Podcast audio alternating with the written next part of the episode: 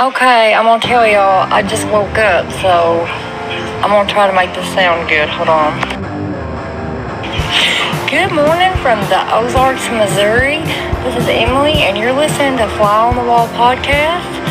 Uh, stand by for dead air.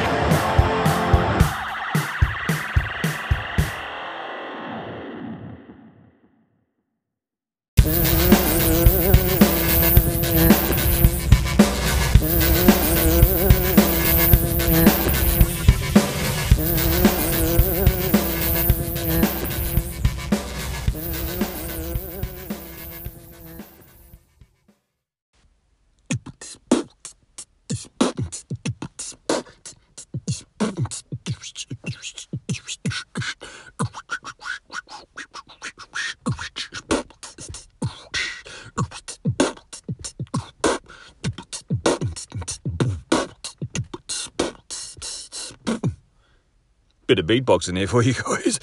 I'm just waiting on uh, Big Waz to give us a call. Um, he said 8.30. I make it 8.32. We're doing the old lockdown phone call podcast again because, uh, yeah, some Muppets came down from Sydney. I think they were... Uh, furniture removalists. They were helping a family move from Sydney to Melbourne, and they were riddled with with COVID and uh, decided not to wear a mask and spread it around like some dirty, filthy STI. So uh, yeah, we're back in lockdown. Um, numbers are going up. I think we had uh, as of the nineteenth of July, which is today we had uh, another 15 cases, I think it was. Um, so I think we're about over 50 cases now. Big Waz is there. Hang on a minute. Hang on a minute, mate. Just uh, putting you on loudspeaker. There you go. There he is. Hello! How are you, big sexy bitch? uh, I'm good, mate. I'm fucking big and I'm sexy. Just the way How I like you? you. Just the way yeah, I like that's you. right, eh? mate. How are you, you oily, fucking, hairy sex god? Um, yeah, I'm oily and I'm sex godding it up. Excellent, mate. Between Yeah. the two of us, there's some real trouble out there on the streets tonight. That's right. if Um, we were allowed on the streets tonight, Well, yeah, I just finished telling the good folks at home what's going on uh, with our with our snap lockdown, thanks to the uh, removalists from Sydney. Um, yeah, that's it. Bless their cotton socks, eh? Basically, um, Luke's taken out an AVO against me. Yeah. um, and I'm not allowed within 15 kilometres of him. well, it's those busy hands you've got, you know. Just yeah, uh, yeah, it's yeah. my busy hands this time. Yeah, they're like it. they're like horrible, bald, pale rodents crawling all over my body. We used to say that was your fantasy, so I tried to kind of, you know, Well- service that fantasy for you, but then it, it turned on me. Yeah, usually I don't mind it, but um, I've gone a I've gone a little shy in recent days. Have you, Uh, buddy? Have you, little guy? yeah. So my new approach to life: try to be a bit more uh, introvert, shy, awkward, and a little bit, a little bit sort of, um, uh, what do you call it? Where you ejaculate too soon, premature ejaculator. Yeah, uh, yeah. That's my new approach. My new approach to life. Your new approach. And Yeah. how's that been working out for you? Uh, well, I've I've orgasmed a lot more. Um, I think Great. I think we're up to six today. Um, so that's not bad. That's not bad. So yeah, That's no, so far so good. Yeah. What about you? How's your How's your last week been? Uh, my last week on Earth, it's been good, mate. Um, Before they before they ship me off, um, I've been making the most of, of the uh, you know the immediate world around me. Um, just enjoying a bit of food, um, enjoying oxygen because that's that's here. Obviously, we don't know out there where else it is. Um, just enjoying being able to to just walk around. Uh, obviously, aside from the mask, uh, in relative freedom. Yeah, and the handcuffs that you choose to wear. Yeah. Well, that, you know, I choose to wear them. Like sometimes it's in front, sometimes it's at the back. Sometimes I have, you know, a small orangutan with me, and I, I have a one of the cuffs around them. But Oh, sexy. um, I like it when you do the the uh, hog tie. Sort of look. Oh yeah. Yeah, when you've Yeah, but got I took it literally. I have a hog with me as well. yeah tied to you. Yeah, Yeah. That's very and sexy. I'm in the hog tied position. it all gets a bit crazy, that's for sure. so so your master, whoever whoever he is, Yeah. um, he's uh, often confused. Like, so hang on, who is the pig What's here? going? Which Is it one's going on? Yeah. Is it Yeah. the hairier one with the tusks or the one with the giant head and the cheeky grin? and the apple in his mouth. The only thing that I request is that it's a toffee apple. Oh you yeah, know, I'm not big on fruit, so if you're gonna if you're gonna stick something in there, Oh, that's make true. sure it's covered in toffee. That's true. Uh, what are we talking about tonight, Big Same Buzz? thing applies to his penis. Well, it's a bit of a convoluted one tonight because uh, I think we we said both uh, strange uh, creature encounters, Creatures? Yeah. but also alien encounters. Now we've, I think we've probably touched on both a little bit uh, in the past, but not for a long time. Yeah, Uh, and I don't think we've really covered encounters, like, you know, stories of where they've actually met up and done some dogging or something, you know? Yeah, so this is basically uh, um, like a dating uh, episode for creatures not of this world. Yeah. You know, so if, if you're, you know, if you've got it in your mind to meet a Martian for uh, discreet encounters on, on Fridays and Saturdays, this could be the episode for you. So you've got you've got Tinder out there, you've got Grindr. This one's called Abductor. It's an app you can Yeah. get on your phone where aliens will just zoom in, zone in, and zoom in on your location, rip you out of wherever you are, and just anally, anally fucking probe you until you till you're blue in the face and dripping with blood. Right. Now, Many people's idea of a perfect night in. Ah, it's a good time. It's a good time. Before we uh, before we get stuck into aliens and uh, monsters and cre- creatures and stuff, uh, I've got a That's it, couple of. Uh, as you know, my wife works for ambulance, um, and I've got a couple of stories for you, Big Waz. Okay, Um, mate. one I've been meaning to tell you for a while because she told me a couple of months ago now. Um, she took a call from a guy um, whose name, right, was his first name was Man, and you go, okay, well he could be ethnic, could be foreign, you know, maybe Man is spelled M A H N, but no, no, it's Right. just M A N, and his surname is all one word, living in a body. So his full name is Man Living in a body. man living in a body. That was his name. He actually changed his name to man living in a body.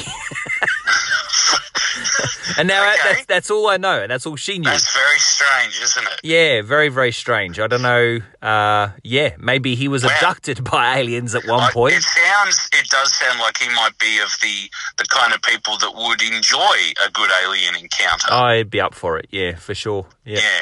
So I was thinking, oh, maybe his name's Manfred. You know, I was thinking Yeah, about all the exactly, yeah. sensible ways that you might go with a, a first part of your name as man. But no, no, it was a man living in a body. So I've changed. I've changed my name to Luke's penis in Warren's anus. At least it rolls off the tongue. Um, It does, Just as nicely in, It does. in both ways. And then just tonight she came home with another story.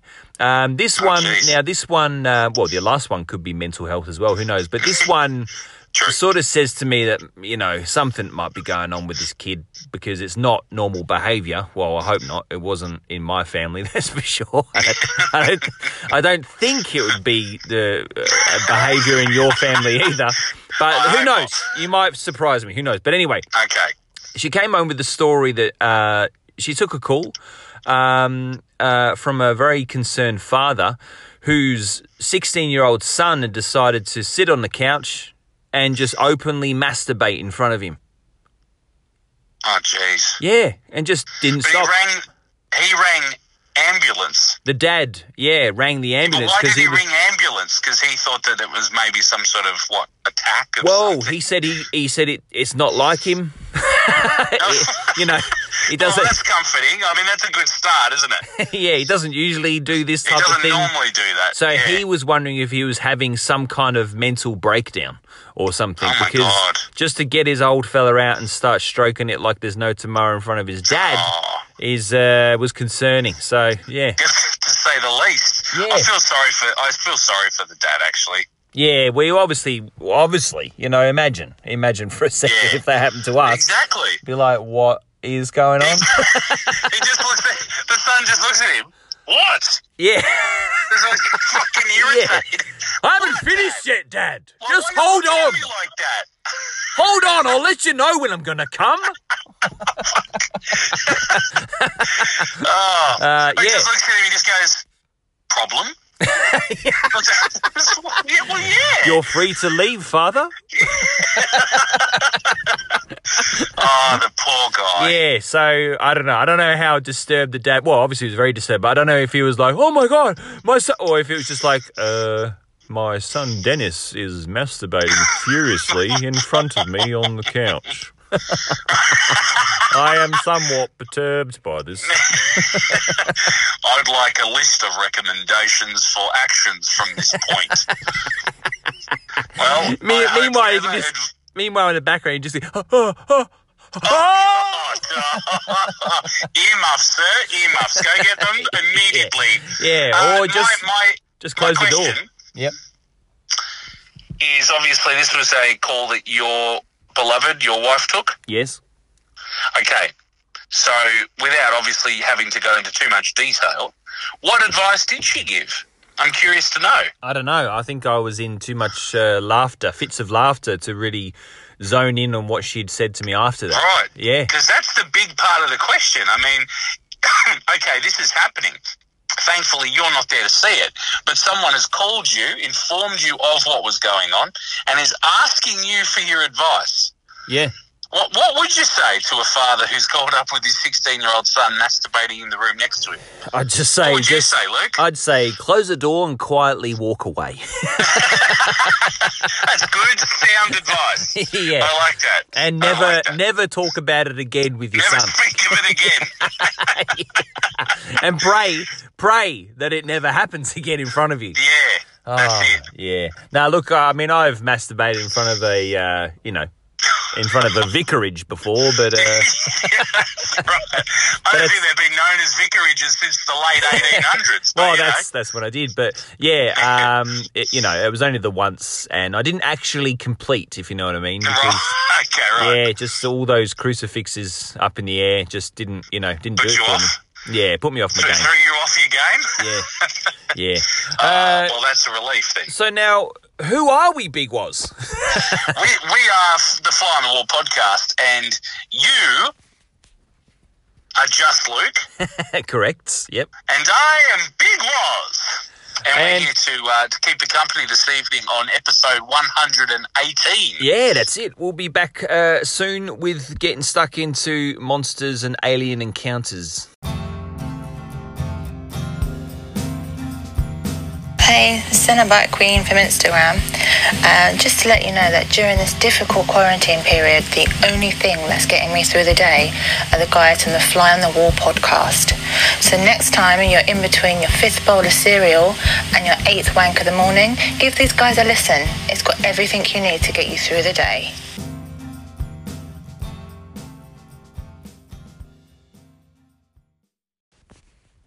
Yeah, so uh, we are back here in the the Wall podcast and we're about to get stuck into monsters and alien encounters. Do you want to shoot your lucky beans first, Big Waz?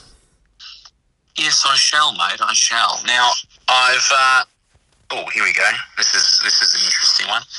So I've started with uh, bizarre creatures Cool. who are of the earth, perhaps.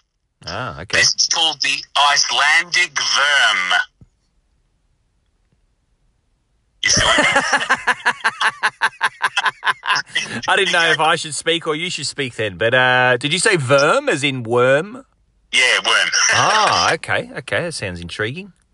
So Lake Lagarfljót near Eglisfjörður in eastern Iceland is home to Lagerfljótsjömurin, a legendary sea serpent or worm monster Cool. That has been the subject of folk tales since the 14th century.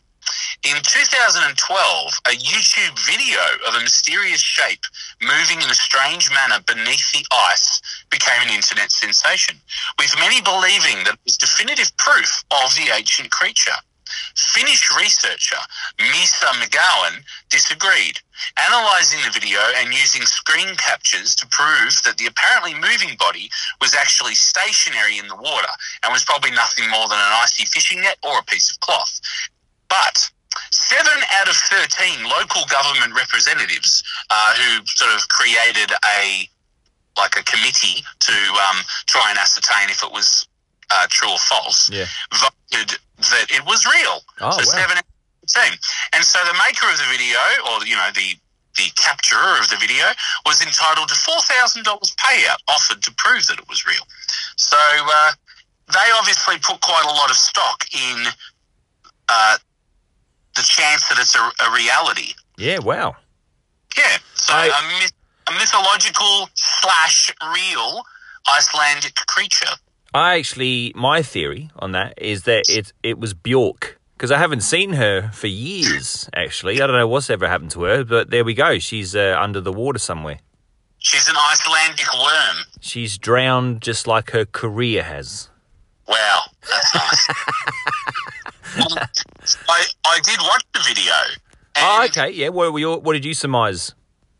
To me, it, it's look if it's uh, if it's not real, Yeah, I can see why it would have caused the interest that it did because it moves like a serpent. okay, yeah, It's not like a piece of cloth. It, uh, to me, it doesn't look. It has a, a weird, irregular kind of um, back section. The head did look like a serpent's head, Wow. just beneath the surface. Oh, you'll have to send me. The, you'll have to send me the link because I'm curious. Yeah, it was to me. I was like, okay, it's weird. Like it does look a bit strange. The rest of the body was a bit, you know, plasticky or something. But Yeah, the head, the head was very convincing. And I, um, and then I thought, well, it's you know, it's called this worm, and it's a, it's in icy conditions, and so yeah, it might have a different skin. Uh, texture to it, so who knows? But yeah, I'll have How to uh, how big was it roughly? Well, it's hard to tell from the way that the video is done Ah, because okay. it's taken a good, I don't know, maybe 30, 40 metres away. Yeah, right. But- Okay. Me, from the way it looked in the video, I would say the creature itself must be must be four to five metres long. Okay. Yep. Yep. It wasn't small by any means.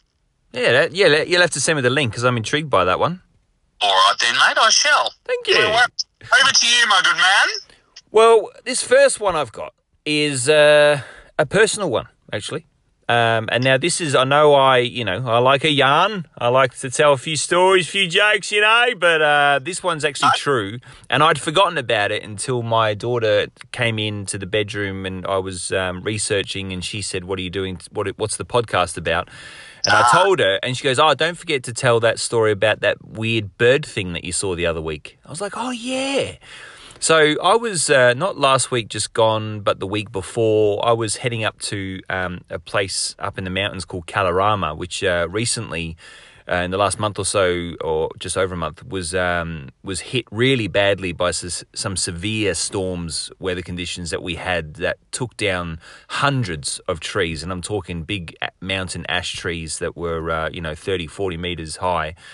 Um, yeah, so so devastating, and then driving through there, it was actually really somber because it was like a um, it was like a battleground. You know what I mean? It was just dirt and and uh, trees and root systems everywhere, and I mean all the uh, the the um, you know tree lopping crews have been up there and cleared a path, and they've done really really well up there actually. But anyway, so I was heading up there to see a client and one to just to see how they were. I'd spoken to him on the phone, but I was keen to see him and his wife, and then also to try and help do any clearing I could.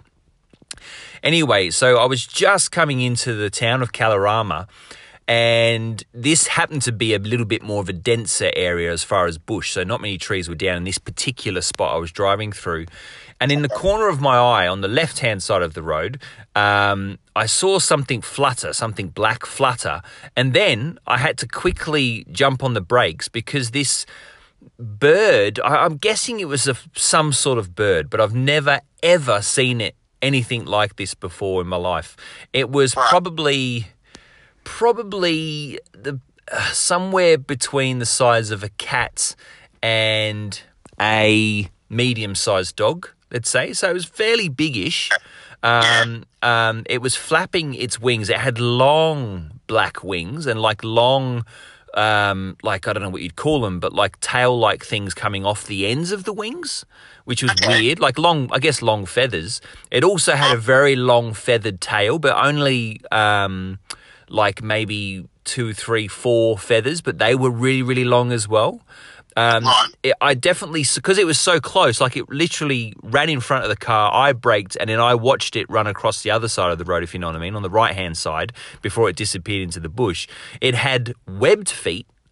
It had the head of what looked like somewhere between a duck and a crow and Okay. and that was it. It was just and it was jet black. Like the whole thing was black, and it the way it ran. I don't, obviously because it was scared, but it I, it I got the impression it couldn't fly at all. It kind of just ran awkwardly and fell over itself, and it was really like like a stupid looking bird, like it really was, and it just Right. looked clumsy. I, I don't know if it had been injured, so it couldn't move properly or something. It, I didn't actually hit it with my car. It just ran out. I braked. I wasn't going that fast because of all the clearing that's been going on up there. It's only forty kilometers an hour anyway, so I was only going very slow. And then so braking was easy. It ran away, ran across the right hand side of the road, you know, and then into the bush, and that was it. And I was like, and I I shook my head, and I've like thought, did I just fucking see that? And I was like, what was that?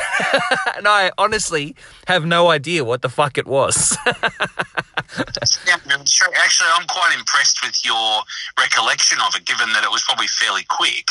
It was it was quick, but it wasn't like super fast. It didn't it didn't piss bolt across the road. It sort of like I said, it kind of fell over itself. It was like clumsy, as if maybe it had been injured and it was like nursing a bad wing or something. You know that kind of run that just awkward. Any best way I can describe it. But I keep meaning to um, actually, well, because I'd forgotten about it. Now I'm thinking I'll um, I'll uh, try to Google it and describe it as best I can. But then I started thinking, you know, how your mind starts to wonder. Then I start before I got to the customer's house. I started to think, imagine if because of all the storms, you know, some underground creature Yeah. had been like uprooted. After a discussion of the descent last week, I can see why you would have immediately gone to that thought. Yeah, yeah, well, this was before that episode actually, but um, yeah, yeah, Oh. very, very strange looking thing. And like I said, the head, yeah, it was, it was duck-ish, but also a little bit crow-ish. To me, it's it almost sounds like a peacock, but with mutations. Like it's almost like a really strange, like a combination of like a blackbird, raven, duck, and a peacock. yeah, yeah, Because some, uh, some, some result of a menage a trois between all of those birds. I wonder if they've got like any pheasants or things like that up in the hills. Yeah, I don't know, I don't know. I don't, didn't look like a pheasant though. Nah, let's just believe that it's a subterranean creature. Yeah. That's cooler anyway. Now that story took a little bit longer, so you jump jumping back over to you, Big Waz. That's all right, mate. Thank you for sharing it. It's great. Okay. Uh, I'm just going to go straight into it without giving it a title. Goblins are a Nice. problem of increasing concern in Zimbabwe. Oh, Zimbabwe. I wouldn't have thought that was a problem over there. No, well, mate, they're, they're fucking rife with it. In 2012, schoolgirls from the St. Sebastian Secondary School in Bulawayo fled screaming after they were allegedly attacked in their classrooms by goblins resembling Resembling what? dwarves transformed into baboons. Oh, wow. Okay. These evil spirits are known as Zikvango. Uh, sorry, I'll say, I'll say that again. Zvikwambo in the Shona language and are believed to be only visible to those whom they attack. Apparently, vicious mermaids frightening workers sent to install water pumps on reservoirs have also been identified as Zvikwambo. These goblins have been accused of everything from invading marital beds and demanding sexual favours to attacking nurses and the police. Jesus Christ. they, sound, they sound nasty, didn't they? I think- I can imagine, I can imagine because of the reputation of a Zimbabwean goblin or this Zikwambo, um, it would be easy to uh, make that the excuse. Yeah, for yeah. A bit strange happening, like you tried something a bit fucked up in your marital bed with the missus, and you know something weird happened, and you know you scared the fuck out of her, and you just oh look, you know, um, sorry, sorry, doll. Uh, I think we were uh, we had the case of the uh, the goblins come in and attack. yeah, she see, she she feels a finger like slide slide into her anus, and she's like, "What's that?" You go, "Oh, fucking goblins, fucking goblins." I'll keep telling them. Excuse, no one questions it. They go, I must have been a goblin then. Must have. yeah, I'm wondering if there's just a, a small posse of dwarves running around uh, dressed as goblins and pretending uh, just to get away with some mischief. You can never trust a dwarf, Warren. There's an interesting. It's interesting that they, yeah, that that was mentioned at all. It would have been strange enough to just say goblins that were disguised as baboons. Yeah. But no, they've said goblins that turned into dwarves that then took on the appearance of baboons. So the the uh, the mentioning of the dwarves is troubling. I'm wondering, so the schoolgirls, I'm wondering if, um, well, I've got two theories there. Uh, the Yeah. first one being maybe it was just baboons. I mean, we're talking, where was it? Zimbabwe. I think so. Yeah, so I don't know where baboons hang out, technically, but I'm guessing it's over there somewhere. Uh, and my second theory is that, you know how, like, say if there's a group of girls, but one of, and boys, but one of them gets scared and freaked out by something, then they, they will cause that ripple effect and it'd be like a mass hysteria, and then they all just go, oh my God! And then just fucking run, you know? And then if one of them just shouts goblin at some point or another, then that's it. That's the story they're going to go with, you know? Yeah, and it was a small guy from the class underneath them called Merrick. And another thing is, like I said before, dwarves can't be trusted, but schoolgirls also cannot be trusted. That's uh, right. What was that? Sorry? I said it's a recipe for disaster. That's right. Uh, now, I'll do a little uh, reading about a Yeti, um, or about the Yeti, and then we'll go to a quick break. But um, I just wanted to make mention I couldn't find any encounters with Yetis. I could find one with Bigfoot, so I've got that for later. But for Yetis, I've just got this Yeti. Uh, loosely translated to wild man, believed by some to live in the Himalayan mountains, interest in the Yeti spiked during the 1950s when Western climbers ascending Mount Everest reported Yeti footprints. This prompted the government of Nepal. Nepal to issue regulations for Yeti hunting expeditions, including pay the Nepalese government for a permit 5,000 rupees, roughly $1,100 today, photograph, photograph or capture the Yeti but not kill it, turn over to the Nepalese officials and any photos of or information of Yeti sightings. Um, and just this little extra little snippet Michael Ward, a mountaineer and surgeon, found a series of large footprints in the snow while ascending Mount Everest for the first time with Sir Edmund Hillary in 1953. Hillary, Hillary said of the Yeti that there was never any real reliable evidence to suggest such a creature exists. So yeah, that's my little bit on uh, on straight from Hillary. That's straight from the mouth of the, the, the first ascent of Everest. Well, that's right. They did take some photos, and these were the size of a, a of a pickaxe, you know, like the that they use for climbing uh, snow peaks. Um, and I mean, could easily be faked, but then again, why would they? The first time they're going up Everest, are they really going to bother, you know, doing some fake Yeti footprints? You know what I mean? So who knows? Who knows? They didn't want to be beaten very quickly. Yeah. That, oh, that's true. That's true. Yeah. They don't come up here. There's fucking Yetis everywhere. Yeah, guys, you're probably better off hunting for the Yeti. I, look, I wouldn't worry about Everest. Don't worry. yeah, that's right. Hey, I, I uh, very much enjoyed the uh, horror movie review last week, Warren, with you. The Descent, it was great. Thoroughly enjoyed it. Did you enjoy it? Yeah, I did, mate. It was good. I mean, as you know, it's one of my favourite movies, so uh, I'm more than happy to talk about it for as long as you need. But uh, yeah, it was good to be a part of the the horror movie review section of the show. Well, I'll let you know that you did so well in that segment, Warren, that I will invite you back at a later date.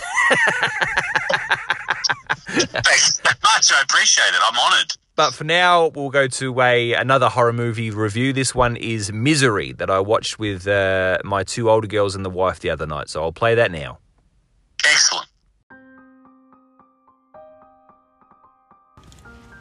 Believe it or not, I've only read a small handful of Stephen King novels. I've read It, I've read Carrie, I've read The Shining.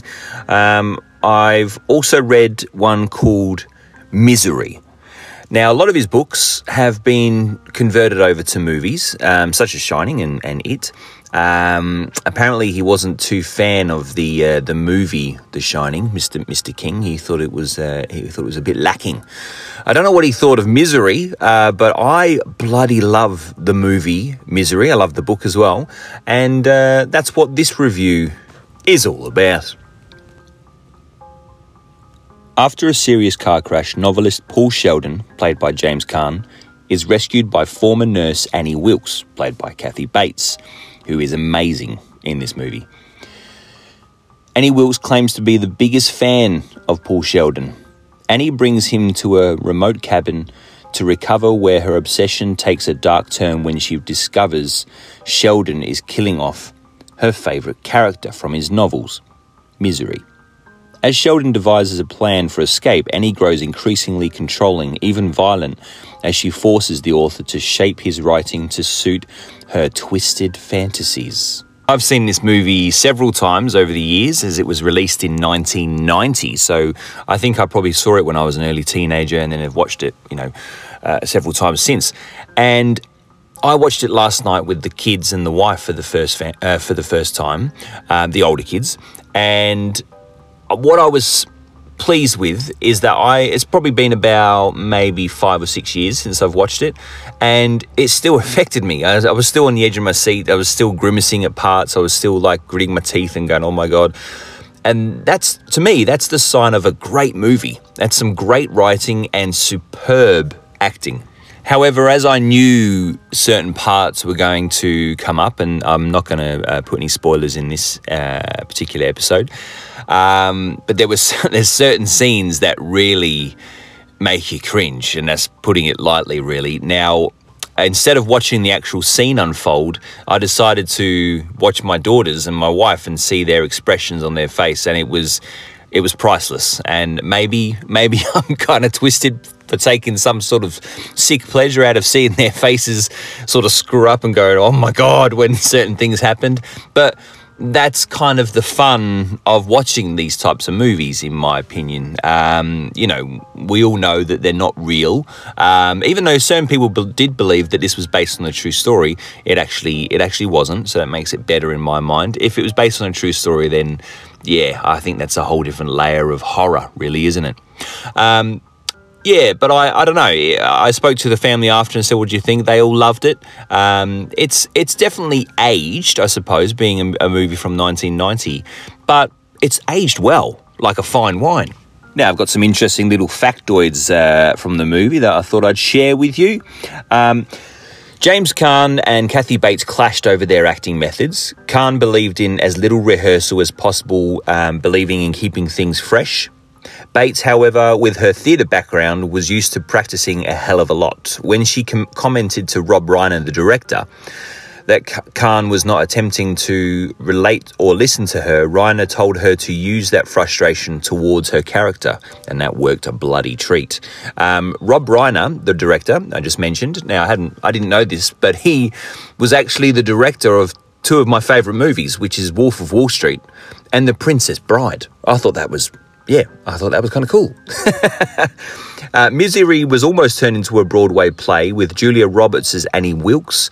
Stephen King uh, vetoed the idea because Annie is, in his words, a brawny woman who can sling a guy around, not a pixie. However, in 2015, a Broadway adaptation was ultimately produced to critical and commercial success starring Bruce Willis as Paul Sheldon and Laurie Metcalf as Annie Wilkes. Hmm, have to uh, look into that one. James Caan accepted the lead role after Jack Nicholson turned it down. Caan had previously turned down Nicholson's Oscar winning role in One Flew Over the Cuckoo's Nest 1975, in which he also is the victim of a psychotic nurse, Louise Fletcher, who also won an Oscar for her role.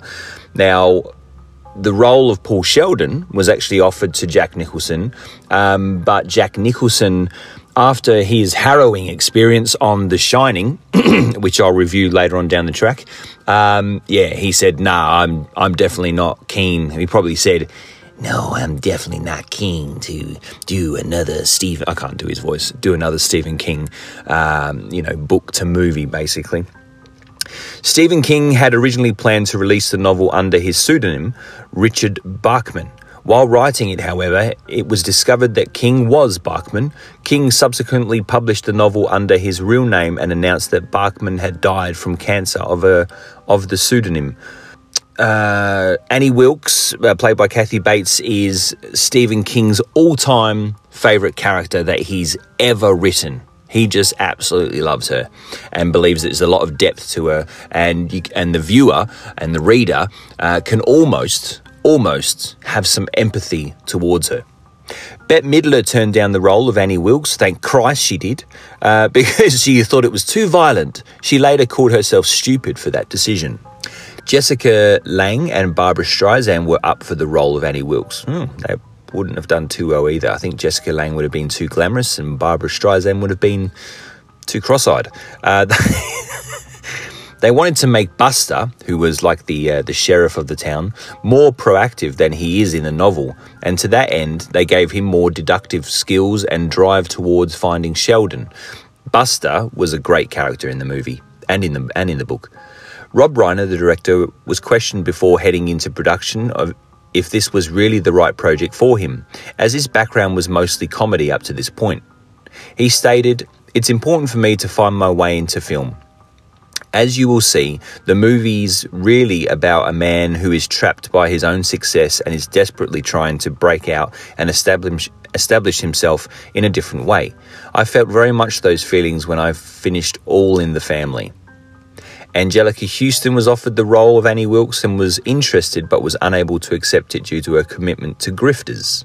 So, if you haven't seen this movie, and I'm guessing maybe Big Waz hasn't because he hasn't seen a lot of the classics, um, I urge you to go and watch it. It's um, it's a bit of a ride. It's an intense ride. It's it's a uh, would you say it's slow? It's not really slow, but there's not a lot going on as far as any kind of movement, action, and stuff like that. But what does happen is intense. The the the, the characters are intense.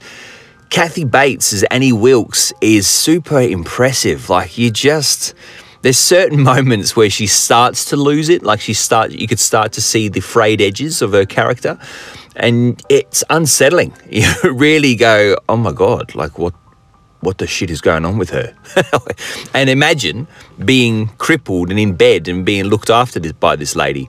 Um, yeah, it's it's scary shit, and I definitely implore you to go and watch it if you haven't done so already.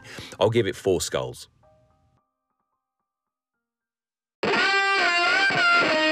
It's the Fly on the Wall motherfucking podcast.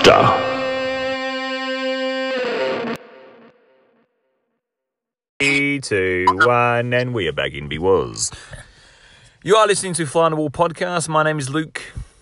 And my name's Big And we're talking monster, creature, alien encounters tonight, aren't we, big fella? Yeah, just that that's a smooth delivery of a title for it. yeah, over to you. What have you got for us? So, in March 2015, a UK based alternative arts podcast received some strange photos from a listener in Cornwall.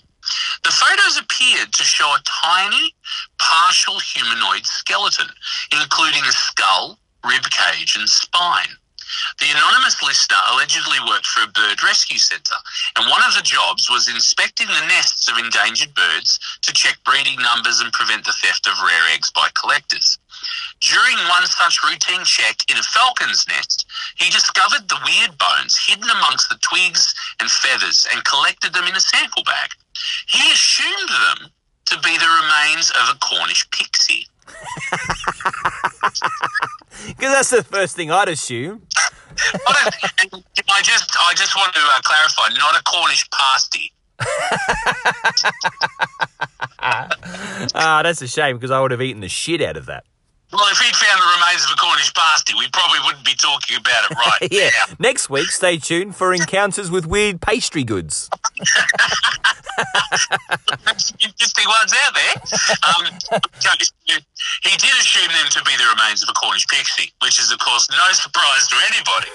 Uh, afraid that he'd be ridiculed anywhere else, he sent the photographs to the podcast to get their perspective on the find. Did he? Did it say? Hang on. Did he keep the bones? So he he, uh, he must have kept the bones, and then he sent these photographs to this podcast. Oh. Um, now this is where it falls apart a bit, but I just liked the fact that I did see a photo as well. Uh, it is like a tiny human skeleton, but but and and sorry, not to be dark here, but not of like a a baby or an embryo or anything like that. It is actually like a miniature Goblin. human skeleton. Yeah, like a, but it's a miniature human skeleton Oh, okay. it's in proportion to what uh, an adult skeleton would appear like. So hang on. So how? Uh, so how do you know it's not like a baby's?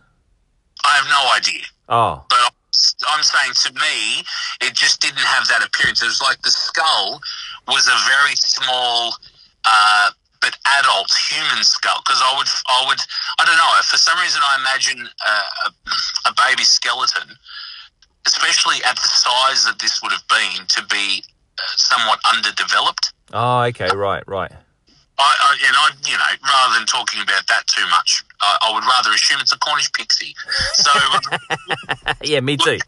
um, but suspiciously, one of the podcast's hosts uh, was responsible for the 2007 mummified fairy hoax in Ireland, Oh, okay. Well, that just fucking pulled the rug under it, didn't it? But has long since recanted, recanted and has stated that while he believes in fairies, he thinks they are spirit entities rather than flesh and blood creatures. As for the Cornwall discovery, he admits to being baffled. I think that guy's a fucking fairy. I, look, I just thought it was funny, and, and there were photos there too, and I thought, well, either way, it makes for an interesting tale, I suppose.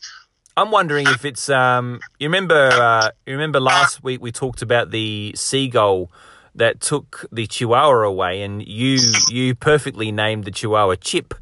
Um, I'm wondering if it's the skeletal remains of Chip. Yeah, it could be. It could be. Now it's been uh, the the um, seagull traded off the the disused meat to a falcon. Yeah. who Took it back to finish completing his nest before he was due to have, um, you know, the babies, the eggs. Yeah. That was yeah, it was a, a happy addition. So Chip also became part of the larger story of the Falcon family. Um, now, serious question. Uh, do you believe in pixies, Warren? Serious question. Um, no.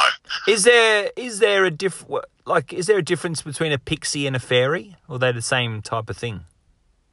I, look, I'm going to assume that they're of, of a similar um, nature and appearance, maybe. Right. I'm, do you think pixies necessarily fly? Yeah, maybe not. I'm not sure. What was uh, Tinkerbell? Was she a fairy or a, or a pixie? Oh, that's a good question because I'm sure people would be like, no, she's a pixie. Yeah. Can she, I would say she flew? fairy. Yeah. She's not. She's a pixie. And then you get um, what do you call them? Ents. Is that is it ents or Ent. Yeah, ants. Yeah. yeah? Which uh, they don't fly. They just run around the, the bush, don't they? Yeah, that's exactly what the description is. And then uh, then you get the borrowers. Remember them? Yeah. Mum and Dad actually talk about the borrowers a lot, and they'd say before like became a, a book and a TV show and a movie and all that kind of stuff. Um, they were borrowed. Sorry. They said you were borrowed. yeah. No, they but they their parents would say um, like they'd say, "Oh, where's your pencils gone?" They go, "I don't know," and then they'd say, "Oh, the borrowers must have taken them." It was kind of like a thing that people would say to kids back in the day, just to scare the shit out of them. I was going to say, was that just to, to make you go to sleep faster at night? Yeah. See, my spin on it is um, find your pencils, or I'll beat the shit out of you. And the kids jump jump to it, you know. You steal someone else's pencil so they're not caught without. yeah, I'd rather that than them lose a pencil that I've paid some fucking money for, Warren. Um, yeah, fucking pixies, eh? Uh, all right, so we've got Bigfoot. Now, we all know Bigfoot, um, uh, also, also known as the Sasquatch. Um, Bigfoot sighting. It was about a quarter past six on the morning of September the 1st, 2009. A woman commuting to a job in Rifle, Colorado. See, Americans love guns so much that they even call places gun names. Um. Colorado was feeling a little groggy on her way to work, despite her usual cup of takeout coffee. Just before she started up through Independence Pass, she decided to pull her truck over to the side of the road and get a little fresh air. As she got out of the truck, she noticed some movement in the meadow directly ahead of her. At first, she thought it might be a bear, but uh, but when the creature stood up, she saw that its arms hung to its sides just like a person. The creature was huge and had a cinnamon coloured fur. She told the BFRO, which must be some sort of. Athletic? Big, pardon? Can I just interject uh, quickly there? Yeah. What was the colour of its uh, its fur? Cinnamon coloured fur. Amazing. yeah. Not brown, cinnamon. no. Excellent. She told a BFRO investigator, which must be Bigfoot really orgasmic investigator or something, I don't know. Uh, and after some coaxing on the part of the investigator, she also revealed that it had an additional anatomical feature a pair of large breasts. Prior, pri- prior to the encounter, the witness admitted that she had always poo pooed the possibility of such creatures existing, but said, My life is forever changed. So, what do you think about Bigfoot breasts, Warren? Let's say once they're shaved, they all look the same, mate. That's true, yeah. You wouldn't you wouldn't want to wrap your lips around some hairy udders? Oh, Jesus. Not really, no. I Oh, remember, uh, I won't mention any names, but I remember at high school there was this kid we went to school with who was a was a complete fuckwit, in my opinion. and he said that a particular girl we went to school with, who was quite, we all found her quite attractive, and she was also very lovely. Do you know who I'm talking about, Warren? so I do now. I just remembered the conversation. Yeah, he put around this rumor that she had hairy breasts. And Right. I wanted to punch him in the throat so hard because I didn't want the vision of her breasts ruined, tainted by this prick. nah, nah, I just thought, what a nasty thing to put around the school, you know? And he would like laugh all stupid about it. And I'd be like, shut the fuck up, man. You don't even know that, you dickhead. You don't know either. Oh, fuck. I wanted to beat the shit out of him. The way that he's laughing, it does sound like he's probably a little bit ripe for uh, conversation himself. Oh, he's a oh, he was a massive. I think Glenn will know who I'm talking about. He had like dribbly lips and blurry eyes, and he was fucking like, like he was constantly hounded by fucking uh, like uh, what do you call it? Hay fever. yeah, he was a dickhead. The logical hay fever man of Melbourne. yeah, that's right. Uh, over to you, Big Waz. Okay, actually, just briefly, when you were talking about um, interesting town names, Yeah.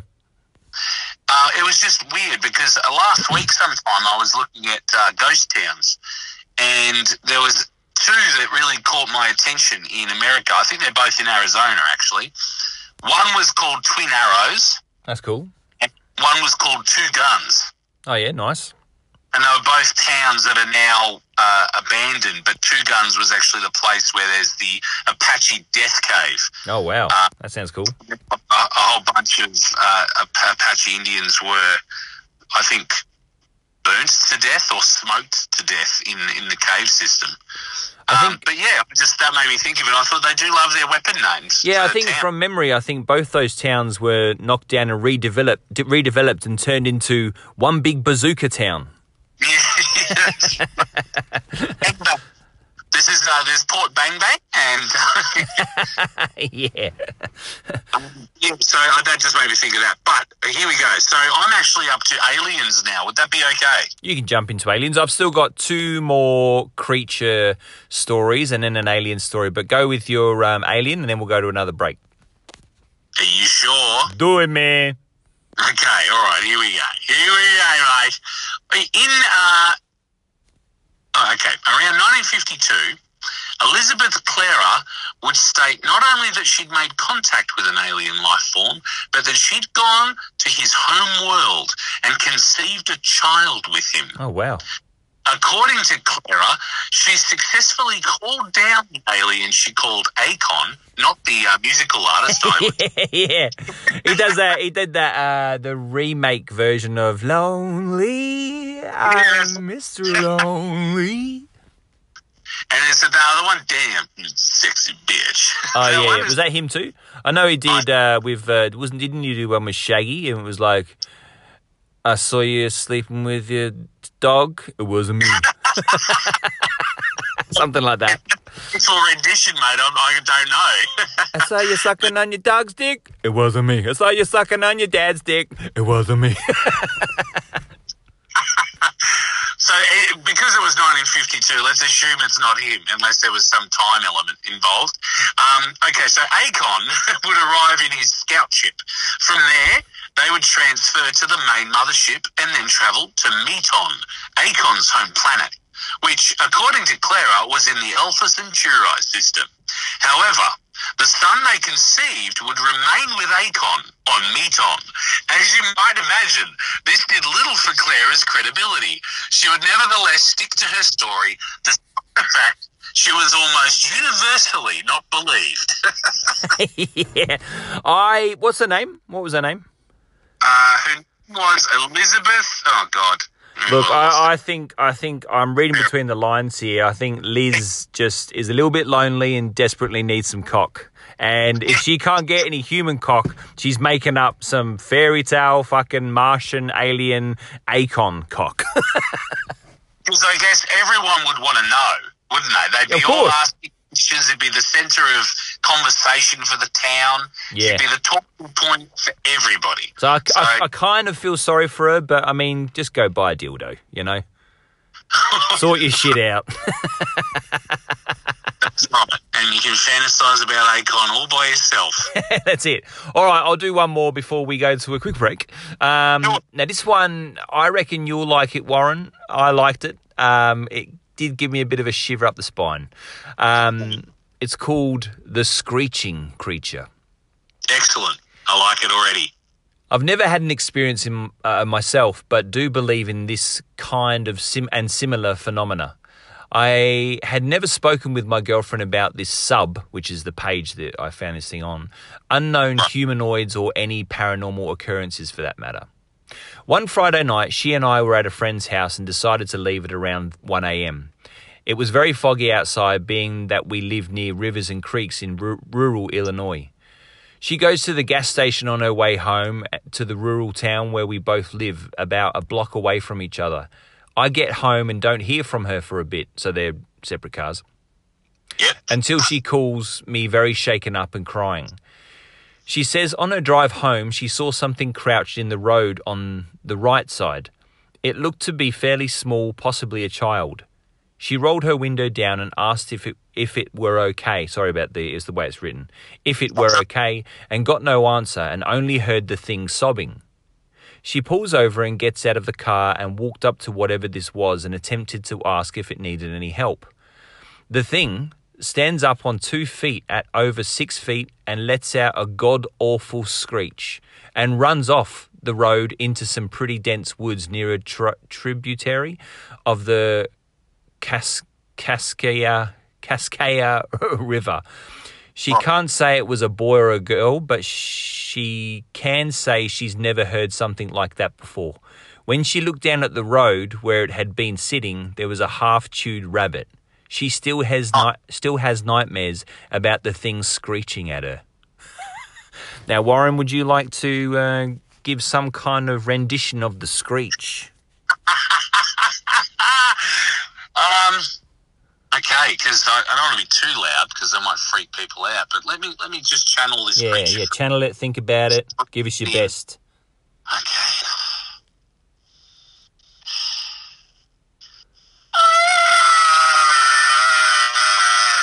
that, was, excellent.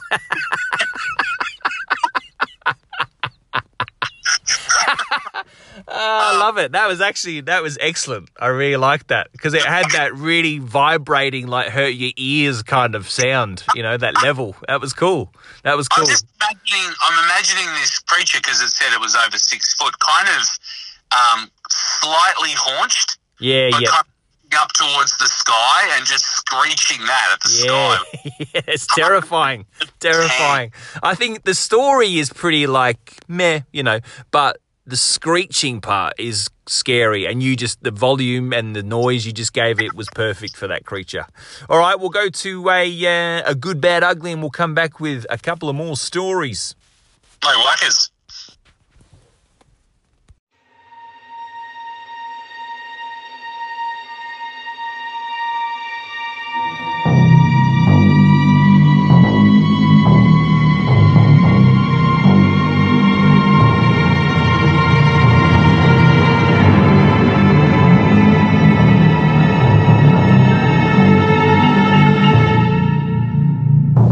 The good, the bad, and the ugly. And weird. Weird. for the good bad ugly and weird episode this week i'm doing ugly the Ugly Duckling is a Danish literary fairy tale by Danish poet and author Hans Christian Andersen. I'm sure you've heard of him. It was first published on the 11th of November, my anniversary actually, in 1843. But uh, yeah, I didn't get married in 1843. The tale has been adapted to various media, including opera, musical, animated, and film. The tale is an original story by Andersen. Now, most of you probably know the plot, but I'll just quickly outline it. When the story begins, a mother's duck's eggs hatch. One of the little birds is perceived by other birds and animals on the farm as an ugly little creature and su- suffers much verbal and physical abuse from them. It's pretty nasty, really. He wanders sadly from the barnyard and lives with wild ducks and geese until hunters slaughter the flocks.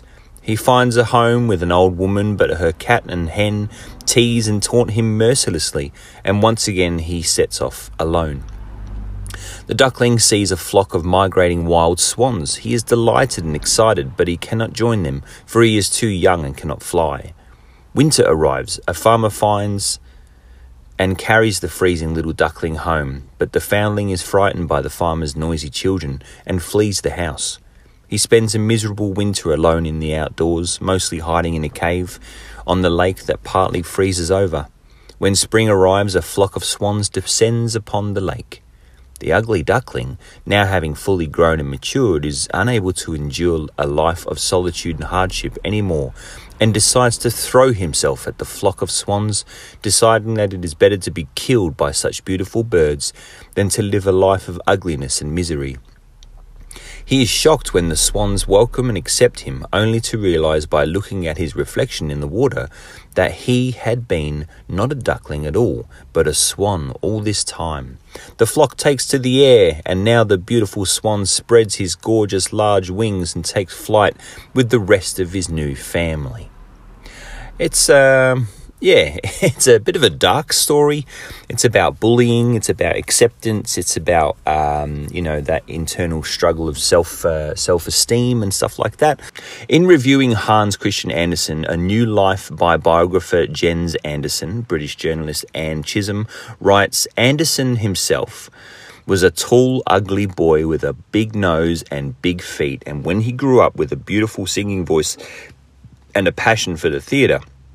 He was cruelly teased and mocked by the other children. The ugly duckling is the child of a swan whose egg accidentally rolled into a duck's nest. Speculation suggests that Andersen himself was the illegitimate son of Prince Christian Frederick, later King Christian VIII of Denmark, and found this out sometime before he wrote the book. And then that being a swan in the story was a metaphor not just for inner beauty and talent, but also for secret royal lineage. Bruno Bettelheim observes in The Uses of Enchantment that the ugly duckling is not confronted with the tasks, tests, or trials of typical fairy tale hero. And I quote, No need to accomplish anything is expressed in the ugly duckling. Things are simply fated and untold accordingly. whether or not the hero takes some action. In conjunction with Bettelheim's assessment, Maria Tatar notes the, anno- the Hans Christian Andersen that Andersen suggests that the ugly duckling that the ugly duckling's superiority resides in the fact that he is a breed of difference from the barnyard rabble, and that dignity and worth, moral and aesthetic superiority are determined by nature rather than accomplishment. I think most of us are familiar with, uh, you know, old nursery rhymes and stories and things like that, like Little Red Riding Hood, Humpty Dumpty. Um, but what I'm interested in is their origins. Um, now, from my understanding and from very little research that I've done so far, is that they are often folklore. They're, they're folk tales told to children over the last hundreds and hundreds of years, and usually designed to instill some sort of fear into them, like the Little Red Riding Hood tale. Um, you know, don't trust strangers, basically. Um, and now you know that's that's something that's continued on today. Stranger danger. Uh, so I I think because of the interest I've got there, um, I think I might do a bit of a series of these over the next coming episodes of Fly on the Wall podcast and Good, Bad, Ugly. Um, and yeah, and talk about some of these um, these old stories that may be just a little bit creepier than what they appear to be on the surface. All right, uh, over to me. No, back to you. Back to you. Back to you. Back to me, my friend, because you just told us about the uh, the screaming monster. The screeching animal, the screeching creature. Yeah, yeah, yeah, yeah, yeah.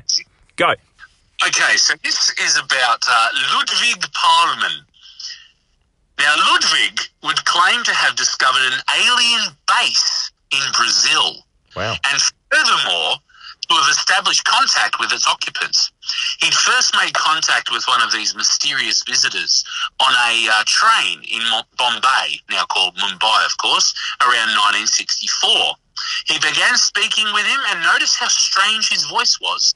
Oh, hang on, I just skipped out of that section there.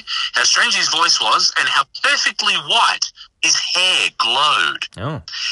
He would make the, he would meet the same figure again later, learning that his name was, according to Pallmann, Satul Ra. When he was on business in South America several years later, he would meet up with the apparent alien being once more, as well as members of his family. Among the many claims made by Pallmann is that the alien visitors were running various programs and experiments with the terrestrial fruit, which they were hybrid- hybridizing at their secret bases on the planet. Furthermore, he was given a crystal ring that would glow and heat up slightly when the aliens were perhaps nearby. One of the most outlandish of Pallmann's stories, if only because of its human-like quality, is of hearing of a disaster that had befallen an alien ship on another planet. One of the aliens had been introduced to previously, named Ziti, was apparently killed. Shortly after this event, coincidentally or not, came several sightings of a large silver disc where Pallmann claimed the aliens had their base. Needless to say, while many in the UFO community are aware of Pallmann's alleged encounter, most distance themselves from such claims. yeah.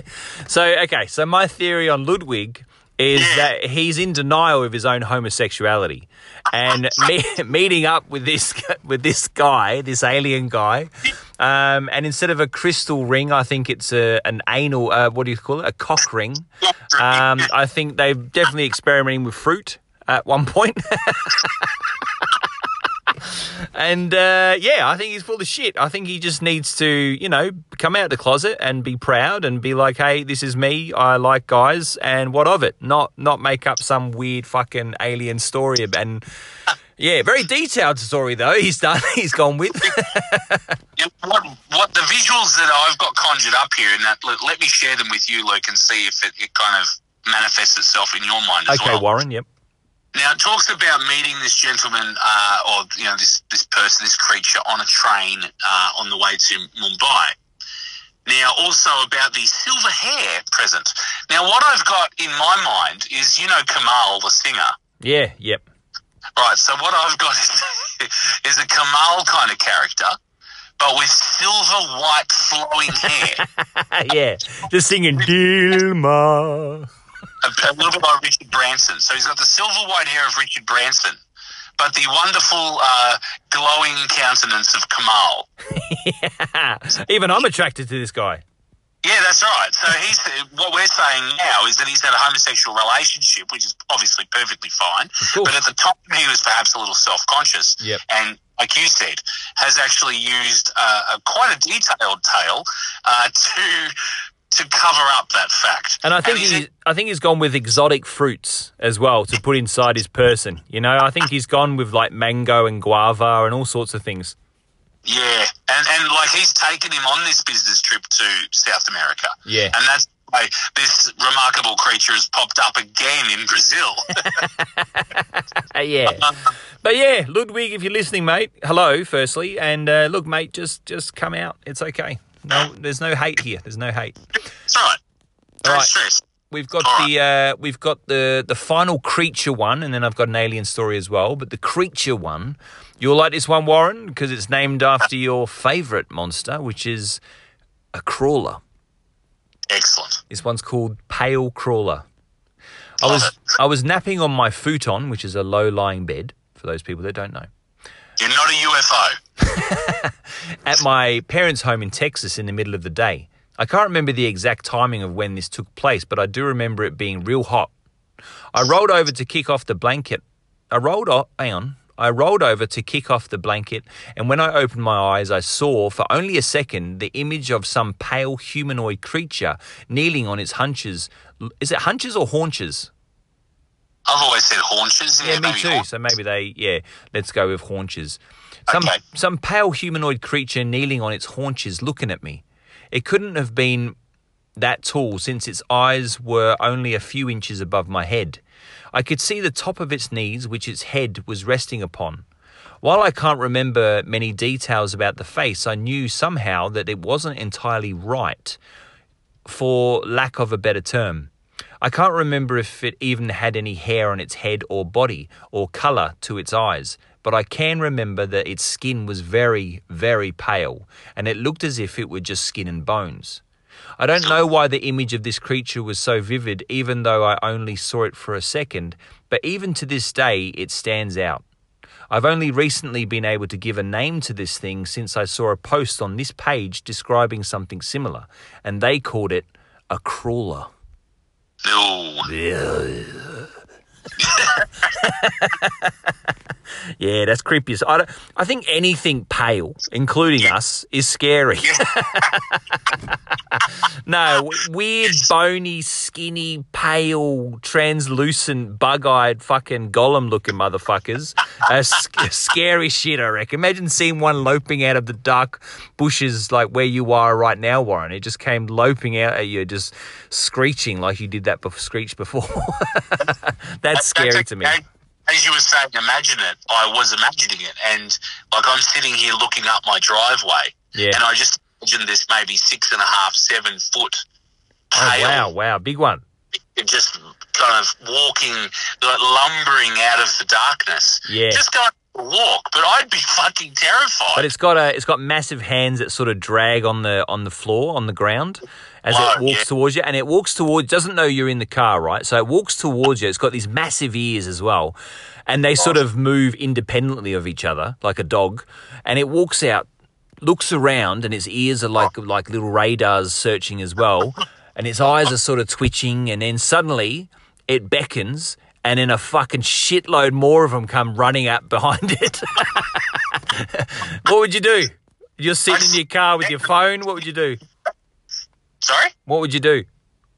I would probably start the van, and I would block the gate, and then I would climb out the passenger side and go inside.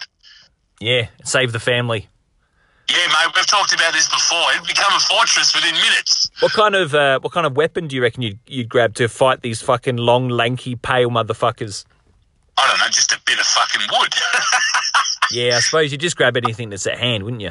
Yeah, pretty much. I, I Rolling just pin.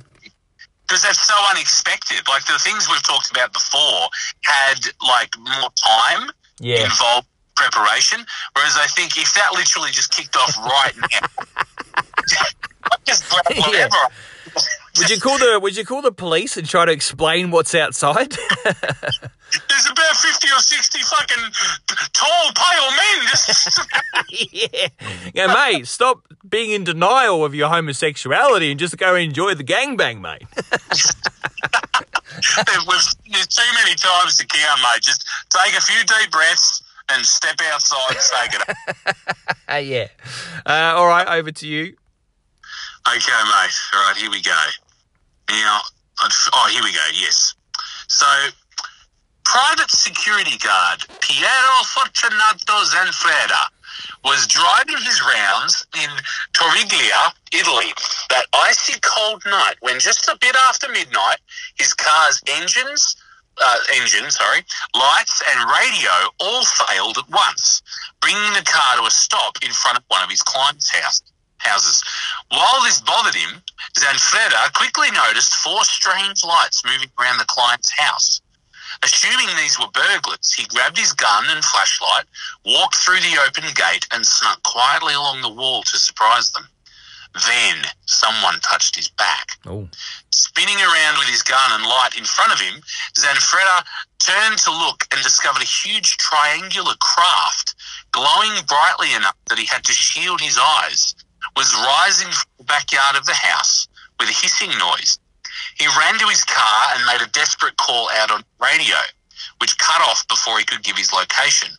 An hour later, two other patrol cars came through the area and discovered Zanfretta lying on the ground out in front of the now closed gate to the house. As they approached, he jumped up, pointing his gun at them. His eyes were bulging and he didn't seem to recognize them. They managed to overpower him, but noticed as they did so that Zanfretta and his clothes were very warm, despite the icy temperatures he had presumably been lying in until just a moment before. Further investigation after daybreak showed two huge horseshoe shaped impressions on the ground behind the house. Hmm. If something massive had been sitting there, and 52 witnesses from around the city had all seen the bright light in the area at the same time Zanfretta claimed to have been attacked. ah, okay. So that that definitely gives it more credence when you've got more witnesses, you know. Oh, what's that? 52 witnesses? Yeah, wow. I mean, you know, you just go, oh, okay, well, what was it then? What were the actual possibilities of, of that? If Yeah. there's actually some- some weight behind what he experienced by these other witnesses. I, I think that's quite a good story. And I also think he's got a fantastic name. Say it again. Piero Fortunato Zanfretta.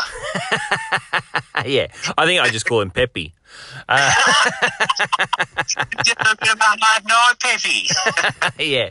Okay, uh, so my last one is an alien one, and it's a longer one, but it's a very interesting one. Would you like me to read it now, Warren? Shoot. So this is an Aussie alien story. That's what sort of grabbed my attention. The second thing that grabbed my attention is that it's known as one of the, you know, amongst uh, ufologists, um, as one of the Holy Grail stories because it has so many witnesses. Now, your, your one that you just told then would be considered the Holy Grail story too. Indeed, yes. As detailed in a 1996 book Encounter, uh, Ms. Cahill's case had all the hallmarks of the classic alien abduction story of the era. Lost time, strange spaceships, bright lights, inhuman creatures, and, in- and inexplicable marks on her body. But her story had something other than alien visitations that other alien visitations didn't. Independent witnesses who could potentially back up her story along with ah. her then husband Andrew, he sounds like a prick, who who was in the car with her on that fateful night on Melbourne's southeastern fringes. There were reportedly four other people in two separate cars who would be able to verify her otherworldly claims because of its multiple witnesses. The incident has was hailed as the holy grail of alien abduction stories by UFO researchers and enthusiasts. so here's the story. Excuse me. According to Miss Cahill, she and her then husband Andrew were driving along the Belgrave Hallam Road in Narre Warren. So this is we know these areas, Warren. This is what made it kind of creepy for me. Do indeed. On the fateful winter's night in 1993. So we were what year 9, 14 years old just discovering our peckers. They were en route to a friend's house when Ms. Cahill saw in a paddock of a row of five or six large orange lights on a distinct circular of a distinct circular shape, like nothing I had ever seen before, she wrote in her book. When they, when they arrived at their destination, her husband and friends, and eventually even Ms. Cahill, laughed it off. But about midnight, driving home on the same road, she and Andrew apparently saw what she believed to be the same lights hanging above the road. I could I could then see that the orange lights were really windows. I could make out figures standing behind the portals, Miss Cahill wrote. An object flew off at incredible speed, but soon after they saw it again in a paddock on the road, Miss Cahill said. Sorry, that's a bit convoluted there. After that, Miss Cahill's memory blanked, like a cut to a scene in a film, and their car had travelled several hundred metres down the road without them knowing. In the days and weeks that followed, she claimed to find strange marks on her body, including a small triangular wound below her belly button, and began experiencing stomach pains and night visitations from tall black hooded figures with lightly glowing red eyes. Through hypnosis, she said she was able to unlock her missing time. Her husband had pulled over and they'd got out of the car to get a better look at the brightly lit object in the paddock. Further back up the road, another car had parked, its occupant standing at the edge of the field. A tall, thin figure appeared in front of the object, and Miss Cahill heard in her mind its thoughts Let's kill them. More, more beings appeared, unleashing an energy force that knocked Miss Cahill to the ground as she screamed to her husband. They've got no souls, they've got no souls, they're evil, they're going to kill us. And that's where her recollection, recollections end.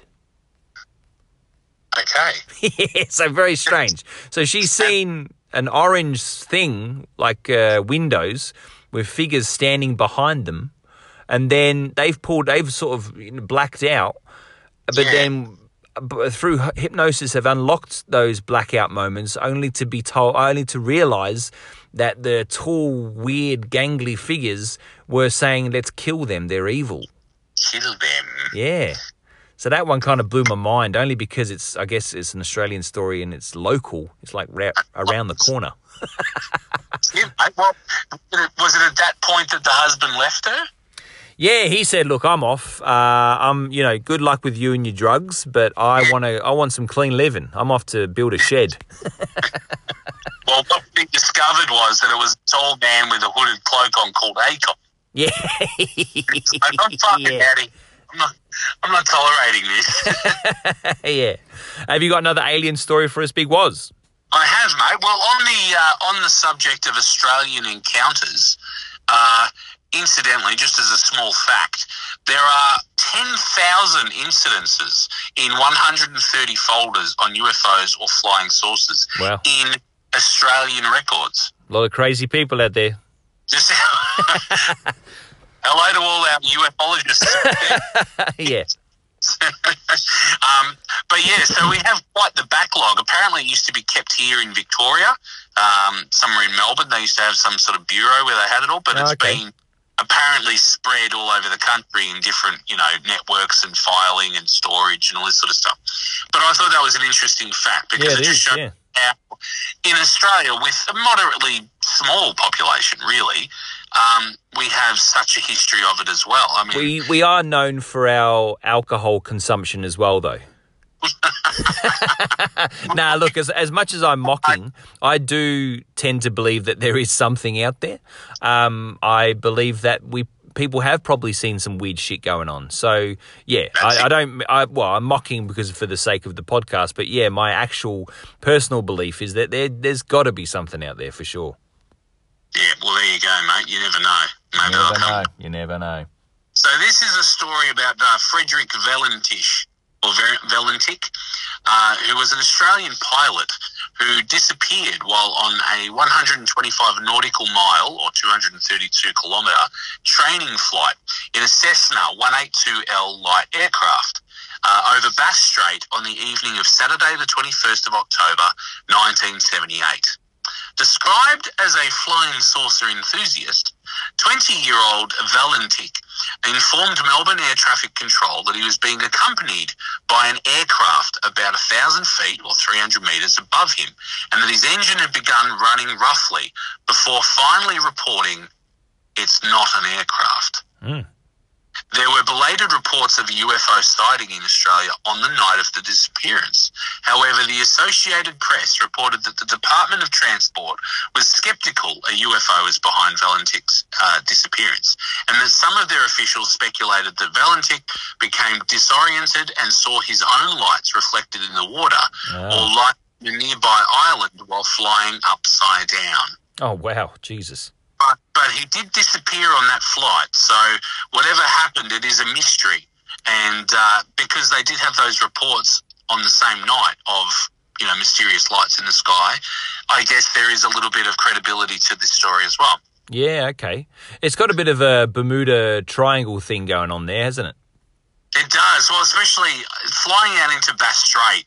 It's one of those stretches of water that um, I think because it's southerly as well, it feels remote. It feels like once you're out over that ocean, you know, there's there's a whole realm of trouble you could get into. But there's a few islands and things like that too. So, um, of yeah, course, of course, like landing on the other side in Tasmania. That I mean, that's an alien. That's an alien land land place anyway, isn't it? you know, these An alien, an alien landscape with a bunch of two headed monsters. Yeah, who love apples. yeah, big hello to our Tasmanian listeners. Uh, yeah, I think. Um, yeah, look, I don't think you and I are ever going to figure it all out. I don't think we're ever going to have solid rock evidence proof that you know aliens are out there. But I, yeah, as I've mentioned several times, probably, I just find it hard to believe that there isn't any other life out there. What about you? Uh, yeah, I'm of the same thought too, mate. I, I just think that um, people there are the, you know a certain amount of people out there that want it so badly. Yeah, that's right. so badly that they create the, the scenarios and situations. And yeah, there's lots of mysterious things that happen in the world, but I think that it would be more common knowledge by now. I think it really would be out there. It's just why is it always in hush whispered and you know hidden files and discreet, um, you know, internet shows and videos where it's all talked about. We don't have an example that we can hold up and say, yeah, remember that back in 1985?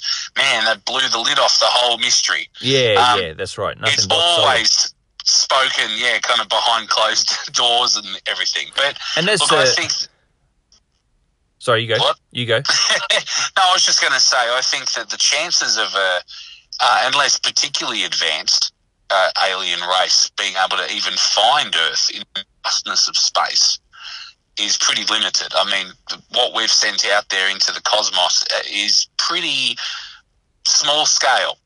Yeah, you know, that's true. compared to the, the possibilities and the, the sheer size of what we're dealing with. So the chances of that being picked up are, I'm not going to say none, but very, very, very remote. It's like trying to find So- a needle in a haystack, really, isn't it? Yeah, like a needle in about a billion haystacks. It's just so Yeah. tiny in comparison to anything. So I guess I just feel not pessimistic. I just think, you know, I think you've got to be a bit more realistic than that and just Yeah. say, look, it's it's pretty slim. So I think I think in reality, if I was say if I was walking home from somewhere and I saw something weird in the sky, like some weird light that's or orb or something, I don't know.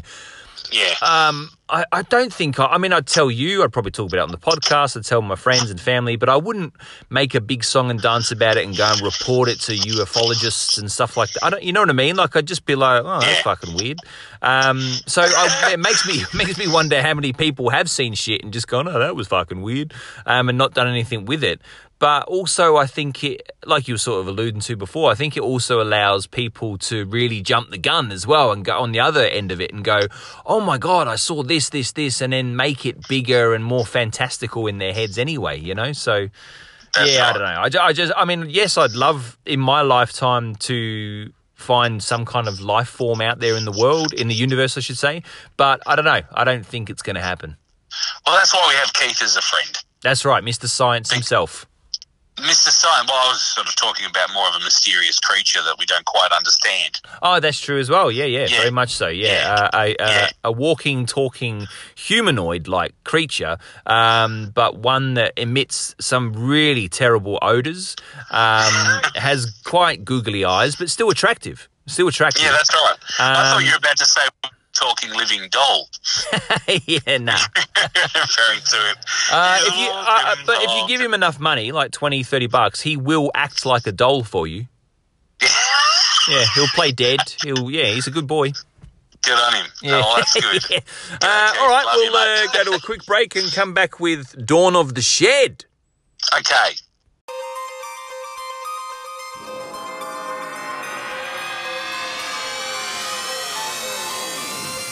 The dawn of the shed.